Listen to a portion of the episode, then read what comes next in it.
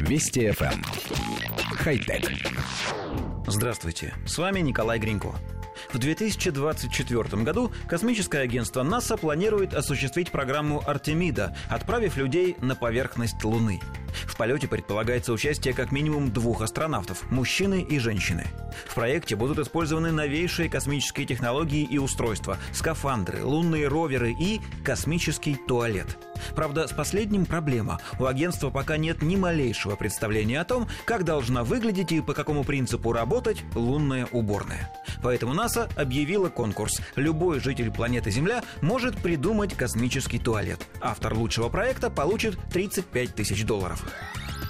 Дело в том, что на Земле в этой деликатной процедуре далеко не последнюю роль играет сила земного притяжения. Не зря же простейшие туалеты в старых железнодорожных вагонах называются гравитационными.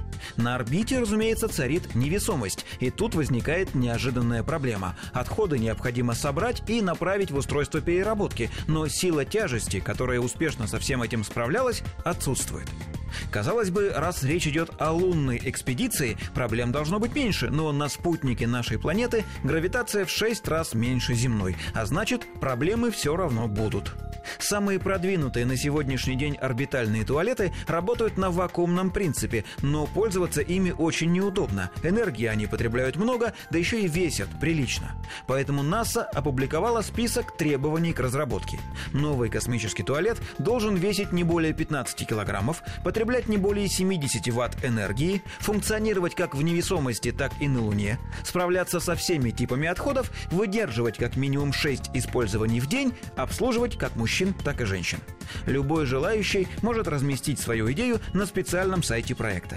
Нет необходимости тщательно прорабатывать конструкцию и делать чертежи, достаточно простого описания принципа работы.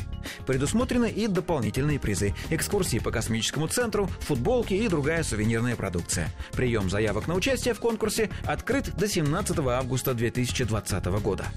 Коллектив редакции нашей программы тоже вынашивает сразу несколько интересных идей, и в ближайшее время мы намерены отправить их руководству лунной миссии. Обеспечение комфортных условий для космонавтов мы считаем первоочередной задачей, а $35 тысяч нас, конечно же, совсем не интересует. Хотя... Вести ФМ. Хай-тек.